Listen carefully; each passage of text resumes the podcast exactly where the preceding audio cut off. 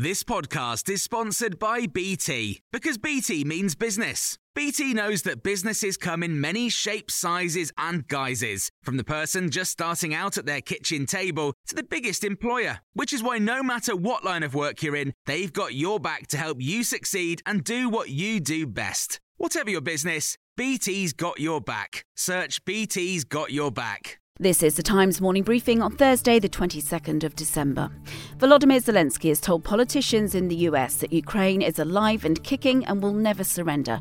In his first visit abroad since Russia invaded Ukraine in February, President Zelensky thanked the US for their support and said his country has already defeated Russia in the battle for minds of the world.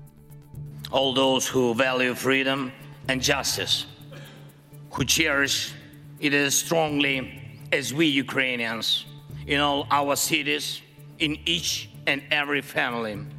I hope my words of respect and gratitude resonate in each American heart. In response, Joe Biden told Volodymyr Zelensky the US will stick by Ukraine for as long as it takes in its war with Russia.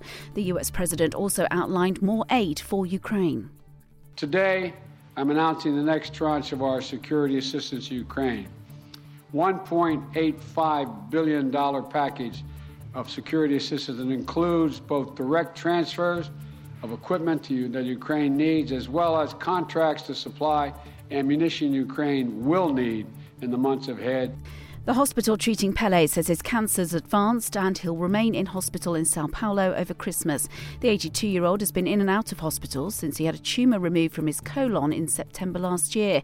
Writing on Instagram, Pele's daughter thanked people for their support, saying it was a huge comfort to the footballing legend. The World Health Organization says it's very concerned about a sharp rise in coronavirus cases in China. Since relaxing its zero COVID policy two weeks ago, infections have rocketed, though Chinese authorities claim deaths are in single figures and only a small number of people with COVID are in intensive care. The WHO Emergencies Director Mike Ryan says China needs to be more transparent. So I wouldn't like to say that, that China are actively not telling us what's going on. I think they're behind the curve in what's actually happening, as everyone is in a situation like this.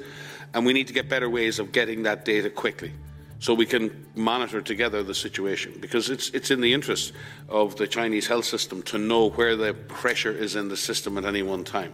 The boss of the failed cryptocurrency exchange FTX has been extradited to the US from the Bahamas to face what authorities in the States describe as one of the biggest financial frauds in US history. Sam Bankman Fried waived his right to challenge the extradition after two of his former associates pleaded guilty to related charges.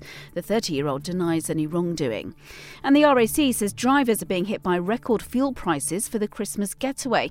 It claims motorists are being heartlessly overcharged, with the average cost of filling a family car with petrol now £20 more than it was two years ago. You can hear more on these stories throughout the day on Times Radio.